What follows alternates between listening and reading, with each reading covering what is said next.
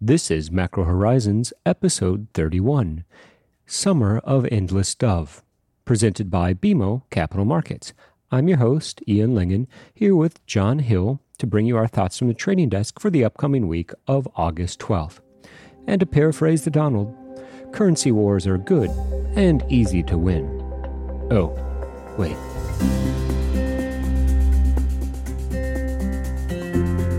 The views expressed here are those of the participants and not those of BMO Capital Markets, its affiliates, or subsidiaries. Each week, we offer an updated view on the U.S. rates market, but more importantly, the show is centered on responding directly to questions submitted by listeners and clients. We also end each show with our musings on the week ahead. Please feel free to reach out on Bloomberg or email me at ian.lyngen at bmo.com with questions for future episodes. We value your input and hope to make this as interactive as possible. So, that being said, let's get started. So it was an eventful week in the Treasury market. So much for the summer doldrums. We're in the middle of August, and we've already seen a couple very dramatic changes in the global macro landscape. Obviously, the Fed delivered their first rate cut. It was followed by an escalation in terms of the trade war the president announcing an additional 10% tariff on the remaining Chinese imports. As a result, Beijing depreciated the yuan, and this triggered a broad risk off movement, which weighed on equity prices, and it also brought 10 year yields well below where they had been trading previously. In fact, rates repriced, call it 35 to 40 basis points over the course of five trading days, which in Treasury space is a very, very rare occurrence. We took a look at the change in 30 year yields on a five day basis and in absolute terms. And what we saw is that the move that we have experienced over the last five days in 30 year yields is comparable to only three other episodes in the last decade. The first being the 2016 election, when Trump and the GOP won. That particular episode was bearish for the Treasury market, but the prior two, one being the Operation Twist and Eurozone crisis, and then the more obvious being the financial crisis, were bullish for the Treasury market. So that's just a very long way of saying that there has been a material rethink in terms of pricing in the Treasury market. Now, Obviously, part of that had to do with the trade war, but at the same time, we've seen several central banks in Asia come through with rate cuts of their own following the Fed's lead. Now, this is very consistent with the concerns about a potential trade war and the race to the bottom in terms of policy rates. So, this is undoubtedly going to be a market focus going forward. In terms of our call on the Treasury market, we haven't changed as a result of this rally. The bid for Treasuries is very consistent with the seasonals. We almost invariably tend to rally throughout the summer the low yield point being the 15th of September on average. So this is keeping with our general take on how this year was going to play out. The extent of the rally definitely brings up a few very important questions. The first of which is how far can this extend? The short answer, we've simply been using the summer of 2016 as our initial guide. And the vast majority of trading activity during that period occurred in a range of 1.45% 10 year yields to 175. So if we sustainably go back into that zone, which we've already hit 167, I wouldn't be surprised to see an attempt at 150 made in the next several weeks. Again, that's predicated on a few things, not least of which is there isn't a grand compromise or anything particularly positive that comes out of the negotiation between Trump and China. And frankly, at this point, that's hard to imagine. I don't think that we're going to see a trade deal in 2019. If there is a trade deal in 2020, it will be window dressing at best. And the stance coming out of Beijing at the moment actually suggests that they're going to simply try to wait out Trump and assume that there is a different approach to trade negotiations after the 2020 election. Unclear how it will play out, obviously, but it's pretty clear that both sides have become even more entrenched over the course of the last week. The shape of the yield curve has been a bit perplexing to us, frankly. We've been playing for the cyclical re-steepening of the twos tens curve, and what we've actually seen this week is the opposite. We've seen a pretty significant flattening that brought twos tens to new cycle flats. Now, that doesn't mean an inversion is right around the corner, but it's a very important message being sent to the Fed by the market. And the message is either a lack of faith in the Fed's willingness to act as aggressively as they need to at this point in the cycle, or an underlying concern that even if the Fed does shockingly surprise on the dovish side, it won't ultimately be enough to rekindle inflationary ambitions. Now, there's a bit of a nuance to this argument, which I think is important, and that is investors might simply be saying, hey, the Fed might be able to rekindle inflationary ambitions domestically, but at the end of the day, that isn't what's driving the outright level of 10 and 30 year yields the experience in Europe at the moment with negative 10 year German yields, even despite rumblings of fiscal stimulus out of Frankfurt, is very telling. And we expect that for that reason, we will see a limit to how far any backup in 10 and 30 year yields can go at this point. This is largely regardless of how the market interprets the Fed's actions over the course of the next two or three months. So it's certainly been an exciting period in the Treasury market. Until the beginning of this week, we actually didn't know what China's response to the recent escalation of the trade war would be, and now we've seen it a depreciation of the yuan above the pivotal 7 level. But it wasn't done in such a way that really suggested that the follow through was going to be several weeks long or that there was a, another material leg lower to go in the value of the currency. That said, it is still very much an open question. I think the most sustainable move that we saw in the Treasury market was a rather dramatic repricing to a much lower level of outright yields. For context, the 10 year auction, which stopped at 167, represented a 40 basis point rally from where the market was just five trading days prior. And some of the price action I would argue, was starting to get out over its skis and exacerbated by self reinforcing dynamics. And what I mean by that is it's either partly due to some positioning washout in accounts that tried to get short and catch this falling knife just to have it push further, or a bit of a gamma squeeze, which is this weird thing in derivatives that can cause a rally to have to be forced to keep rallying. We've seen that kind of dynamic play out multiple times over the past five years or so One day in particular comes to mind back from February 2016, where you saw something like a 15 basis point rally in tens without an obvious new impulse. Wednesday this past week felt somewhat like that. And the parallel I'm drawing here is because if you look back to that period in February 2016, there was, call it, a 15 basis point retracement in the aftermath. This time around, one, I don't think it's as violent of a retracement as necessary, but even if you get that 15 basis point retracement on net, that gets you to what 175 so we have moved to a significantly lower yield plateau and even if some of the initial pricing was overblown at first it does seem that we're setting ourselves up to stay in this range for the time being well, you make a very good point, Jon. The market does tend to reprice rather violently and then stabilize with a period of consolidation. The big question that we're grappling with at this moment is whether or not we're in that period of consolidation or if the rally has simply taken a break and we'll see another leg lower in yields. Still very conceivable that 10 year yields make it to that 150 mark, but as we grind through the summer months, it will be very telling to see how risk assets respond or continue to respond to the ongoing uncertainties created by the trade war. And you made an interesting point in drawing the parallels with February of 2016.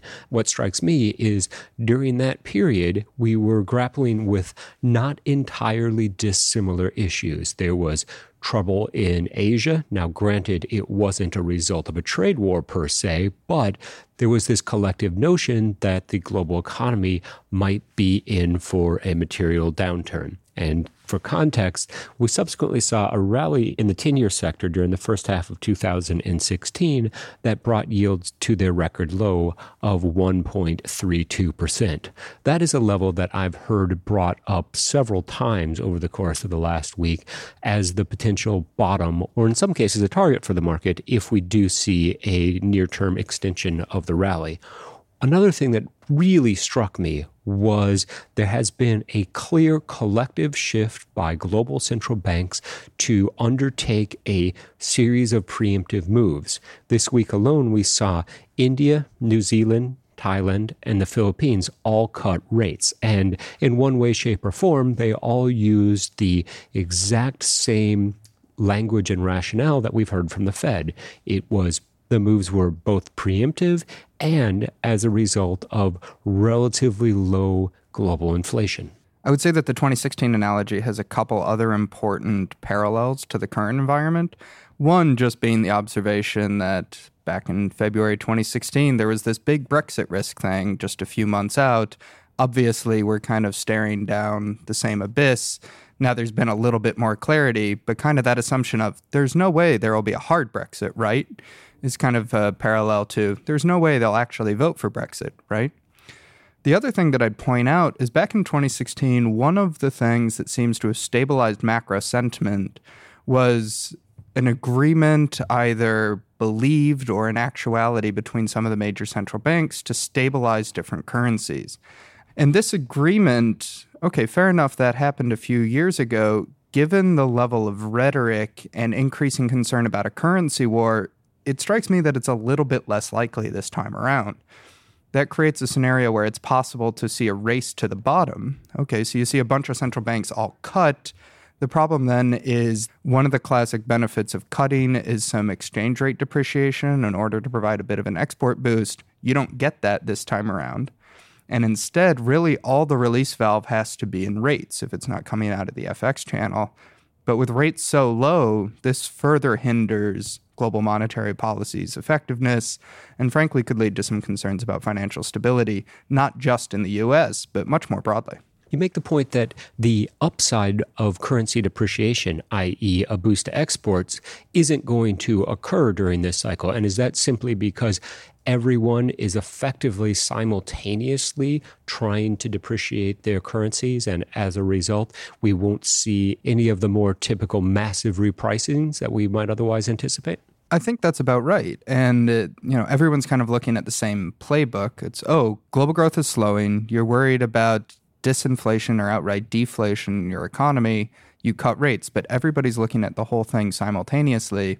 It creates almost like a prisoner's dilemma dynamic where everybody's a little bit worse off having cut rates, but no one has an incentive to not. So you kind of reprice an equilibria from low, but at least positive rates to everybody a little bit lower or negative and kind of in a similar boat. Well, that brings up a few thoughts I've been having recently about Stockholm Syndrome. I really enjoy working with you, Jon. Eh, it's about time, Ian. But more generally, it seems that the whole world and global trade dynamic is held hostage to the back and forth between Trump and Xi. From what I can tell, political rhetoric, and not just in that environment, one of the points I'd like to make is there's a lot of geopolitical risk out there. Huge focus on the trade war, but in addition to things like Brexit, tensions in Hong Kong, you have North Korea actually firing missiles again. The chance of another flight to quality flow, in addition to what we've already seen, seems high one geopolitical consultancy I pay attention to flagged that normally some event like this happening is something like a 1 to 5% likelihood.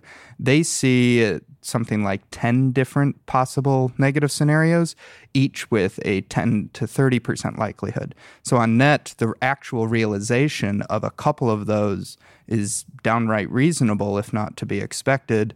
And what we mean by realization of a couple of those, it would be something like Brexit or something like a sudden ratcheting up of tensions in the Strait of Hormuz outside of Iran, leading to a spike in oil prices. So, the increase in implied and realized volatility that we're seeing, even if we have a period of consolidation over a couple weeks, there are some major geopolitical risks in the future that will continue to leave the treasury market exposed to another leg lower. And from a macroeconomic perspective, I think it's important to keep in mind that these geopolitical risks, while they might trigger a flight to quality at the detriment of risk assets, they ultimately do have some real implications for global growth, for the level of uncertainty that is currently in the market, and to a large extent has driven the Fed and other central banks to take this more preemptive approach to monetary policy at a moment in which the outright economic data doesn't necessarily suggest that such a move is warranted.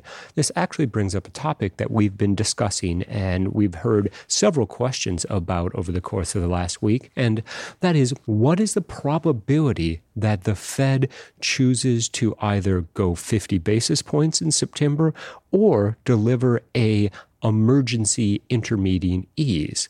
I would say that the chances, while non zero if we look at what's priced into the futures market, the real chances that the Fed would do an emergency intermediate ease are next to zero. After all, we don't quite yet have an emergency, right? I agree 100% with that. I think the chance of a 50 basis point cut is certainly positive, and I wouldn't put my base case as 50 yet. However, if you look at where inflation expectations are, if you look at where kind of what the market is suggesting the future path of rates and the future expected growth period in the US to be, it's a pretty dark outlook. We saw five year break evens at 1.3%. That's extremely low. And if you're the Fed, you're watching this, that alone provides you the incentive to not only follow the market pricing, but frankly, you have to cut more than that because the market's saying you're going to cut and we're only going to get 1.3%. Charlie Evans, the Chicago Fed president, made a case somewhat like this, saying outside of everything else, the low level of inflation expectations alone justifies additional easing, and they are really, really low. And if we take a look at the shape of the yield curve, I think this is telling you the exact same thing. We actually saw twos tens push to new cycle lows this week, which for a group that's been expecting the cyclical re-steepening of the yield curve, it was quite a notable development to put it diplomatically. However, if we take a step back and we look at what the market is saying to the Fed, it's exactly that. The Fed is expected to deliver a series of quarter point rate cuts, and the 10 year yield continues to rally, which suggests one of two things. Either one, the market doesn't have faith in the Fed's willingness to act aggressively enough to offset any material slowdown in the U.S. economy. Or, and this is the one that I think is a bit more troubling, the market doesn't have faith in the Fed's ability to actually stimulate inflation. The market could very easily be saying, with 10 year yields at 170, that even if the Fed does deliver the 100 basis points of net easing that's currently reflected in the futures market, it's not going to do anything to inflation and inflation expectations anyway. And so the grab for duration, which has capped 10 year yields and frankly 30 year yields as well at this point, corresponding with 10 year German yields at negative 60 basis points really does tell a story about structurally lower inflation expectations for much longer. So that's a fair point. If the market doubts the Fed's ability in its current framework to hit its 2% target, could the Fed evolve the framework? And where I'm hinting at that with is we've been on about the idea of price level targeting or average inflation targeting is it about time that that starts to come back into the fold as a possible policy evolution from the Fed? Or does that look like they're just trying to move the goalposts to try to pull a rabbit out of the hat and get break evens back towards 2%? I've always been of the mind that they need to roll out price level targeting at the right moment in time for monetary policy. And is the right moment now before they push up against the effective lower bound? Or does it occur after they have done everything that they can to move inflation expectations simply by cutting rates within the prevailing framework? I tend to err on the side of it is in and of itself an extremely powerful signaling tool. So why not keep it in reserve until policymakers are convinced that simply cutting rates won't do it this particular cycle. In some ways, isn't that what the market's already telling the Fed? Exactly. That's what the market is telling the Fed, but that is not the message that we have been getting from the Fed. And it certainly isn't the message that we have been getting from other global central banks. So I would say that there are two takeaways from this is one, real yields are going lower. And that's either going to be because the Fed cuts more aggressively and inflation expectations stay low, which causes the Fed to cut more aggressively, or inflation expectations pick up with a lower expected path of nominal rates. That pushes real yields down. Look for fives and tens reals to move negative as early as the next few days. The other question I guess I'd have for you, Ian, I gave up on twos tens inverting back in March when the Fed said they were going to stop hiking short of neutral. Do you think twos tens goes negative this cycle? The probability of twos tens inverting just got a lot higher this last week. Part of it was the price action, part of it was the global grab for yield, as well as the ongoing persistent uncertainties which have only escalated as a result of the trade war. I've long maintained that the shape of the yield curve and the potential for inversion really comes down to the Fed and the Fed's willingness, or to the earlier point, ability to over deliver on the dovish side. Now, the only way that the curve doesn't invert at this point is if the Fed is able to orchestrate another dovish surprise between now and the end of the summer. The current momentum has clearly been a grind flatter and flatter on the curve. And another observation in that context that's worth making is this has all occurred in a bullish fashion. It's not as though the front end of the curve is anchored at a particularly high outright level. In fact, with two year yields in the 155 to 160 range, there's no question that a fair amount of easing is already being actively priced into the front end of the curve. It just comes back to this fundamental question of whether or not not it's ultimately going to be enough. We're still very much of the mind that the next 75 basis points in twos tens is steeper and it's not flatter, but that doesn't preclude a dip below zero to slightly inverted in the twos tens curve. More importantly, and I think this is very much on the mind of policymakers, and that's the curve that the Fed really cares about, which is the three month bill versus 10 year curve, has been inverted and remains inverted reaching below negative 30 basis points. And Jon, as you pointed out earlier this week, for the first time in this cycle, we're now seeing Fed funds versus 30 years inverted. Which is pretty remarkable in and of itself. And frankly, when I heard that, I looked back and I was like, is this the first time this has ever happened? No, it's not. But it's a very late cycle signal. And unlike twos tens or three month tens, this only really happens in the build up to a recession. Of course, there are differences with QE expectations, term premia, inflation risk. But the fact that 30s are trading through Fed funds is remarkable in and of itself. Ian, I'd also make a point where the Fed and empirically, three month tens apparently works best as a recession indicator. Conversations I've had with clients indicate that they still watch twos tens very, very closely. And one of the arguments for, oh, we're not going into recession, twos tens hasn't inverted yet. If you saw twos tens go negative, that could be a little bit of a Rubicon where even that argument that we're not going into a recession has gone away. And part of the argument against using three month bills versus tens is simply a supply argument. We know that there's been a ton of bill issuance hitting the market, and we would expect that to increase as we've passed through the debt ceiling issues. Yeah, so I think that in the front end, the supply issue is certainly coming to the forefront. We saw four week bills get pushed up to 50 billion, a 15 increase. We saw eight week bills actually get increased for the first time in months from 35 to 40. Okay, fair enough. Everybody knew bill supply was coming. I think an additional potential choke point that's interesting is going to be if the PBOC needs to intervene to defend their currency.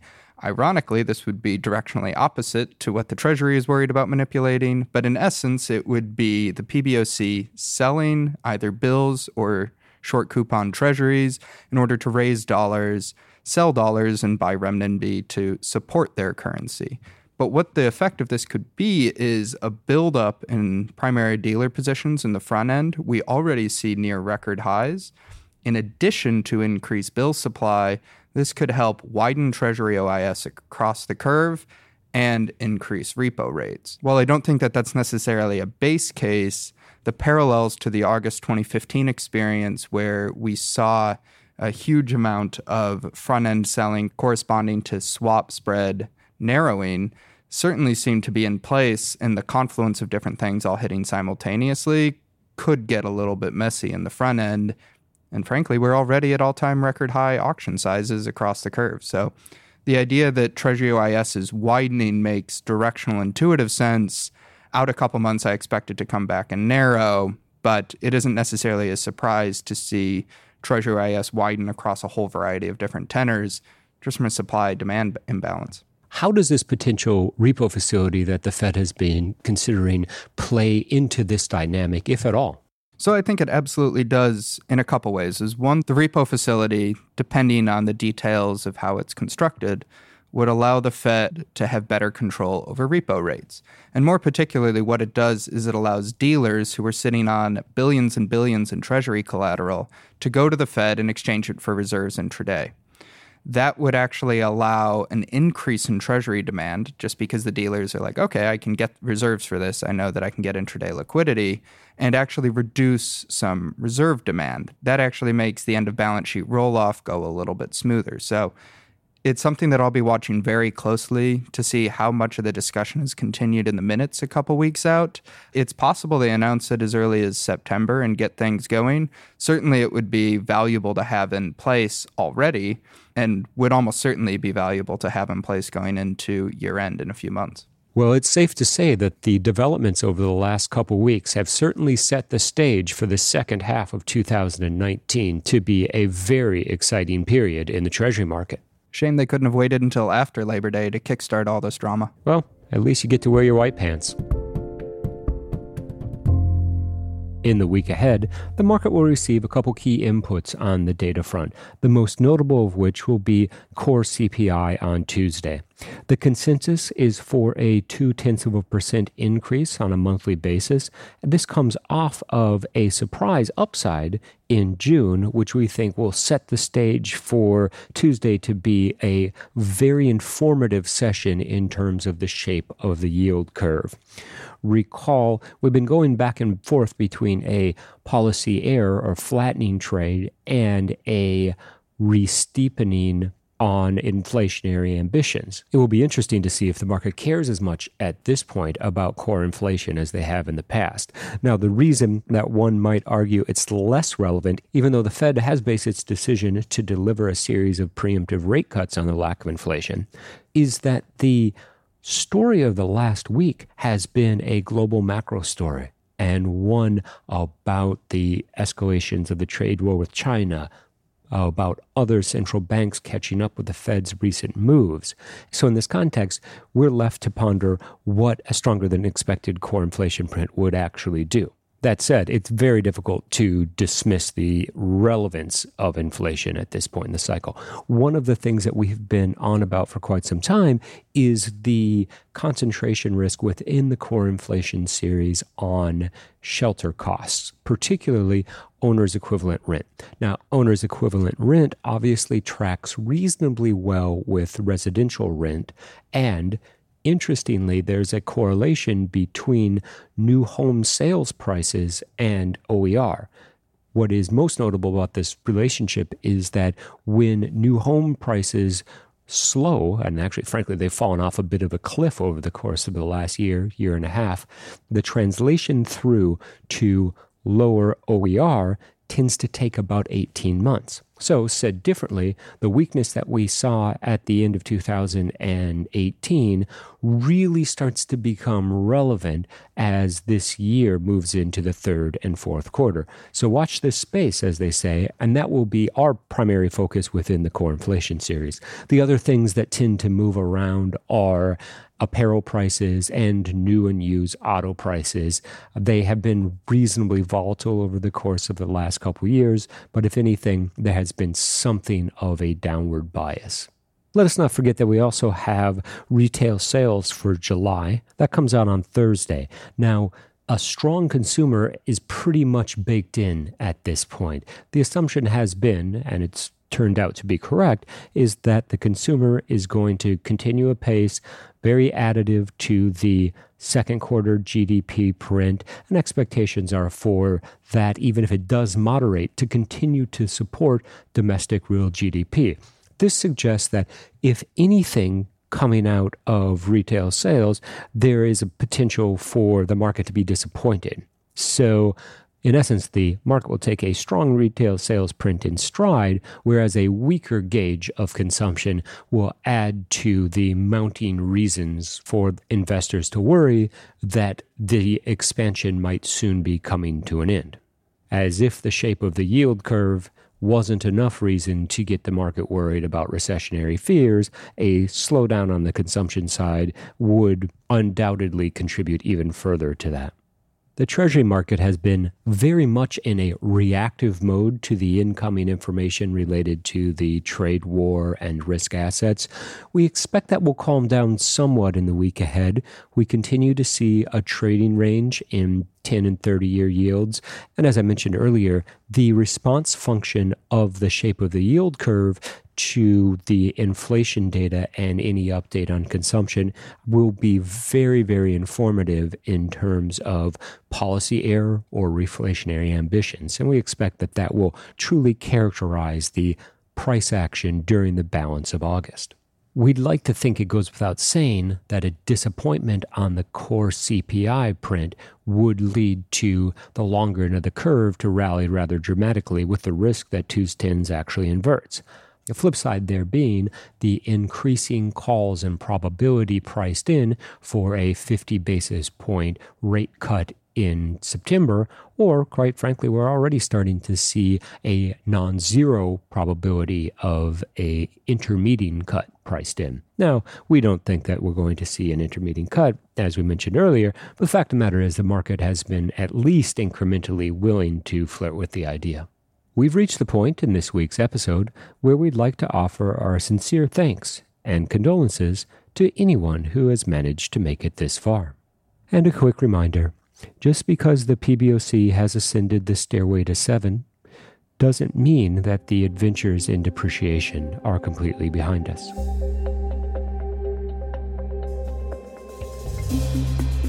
Thanks for listening to Macro Horizons please visit us at bmocm.com backslash macro horizons. As we aspire to keep our strategy efforts as interactive as possible, we'd love to hear what you thought of today's episode. Please email me at ian.lyngen at bmo.com. That's I-A-N dot L-Y-N-G-E-N at bmo.com. You can listen to this show and subscribe on Apple Podcasts or your favorite podcast provider. This show and resources are supported by our team here at BMO, including the FIC Macro Strategy Group and BMO's marketing team. This show has been produced and edited by Puddle Creative. This podcast has been prepared with the assistance of employees of Bank of Montreal, BMO Nesbitt Burns Incorporated, and BMO Capital Markets Corporation, together, BMO, who are involved in fixed income and foreign exchange sales and marketing efforts.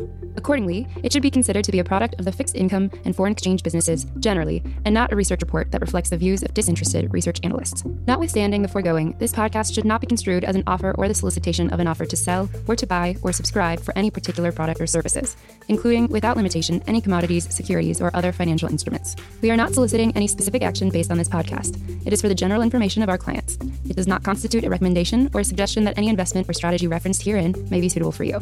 It does not take into account the particular investment objectives, financial conditions, or needs of individual clients. Nothing in this podcast constitutes investment, legal, accounting, or tax advice, or a representation that any investment or strategy is suitable or appropriate to your unique circumstances, or otherwise constitutes an opinion or a recommendation to you. BMO is not providing advice regarding the value or advisability of trading in commodity interests, including futures contracts and commodity options, or any other activity which would cause BMO or any of its affiliates to be considered a commodity trading advisor under the U.S. Commodity Exchange Act. BMO is not undertaking to act as a swap advisor to you or in your best interests in you, to the extent applicable, will rely solely on advice from your qualified independent representative in making hedging or trading decisions. This podcast is not to be relied upon in substitution for the exercise of independent judgment.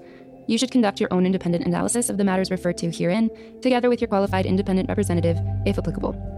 BMO assumes no responsibility for verification of the information in this podcast. No representation or warranty is made as to the accuracy or completeness of such information, and BMO accepts no liability whatsoever for any loss arising from any use of or reliance on this podcast. BMO assumes no obligation to correct or update this podcast. This podcast does not contain all information that may be required to evaluate any transaction or matter, and information may be available to BMO and or its affiliates that is not reflected herein. BMO and its affiliates may have positions, long or short, and affect transactions or make markets in securities mentioned herein, or provide advice or loans to, or participate in the underwriting or restructuring of the obligations of issuers and companies mentioned herein. Moreover, BMO's trading desks may have acted on the basis of the information in this podcast. For further information, please go to bmocm.com slash macrohorizons slash legal.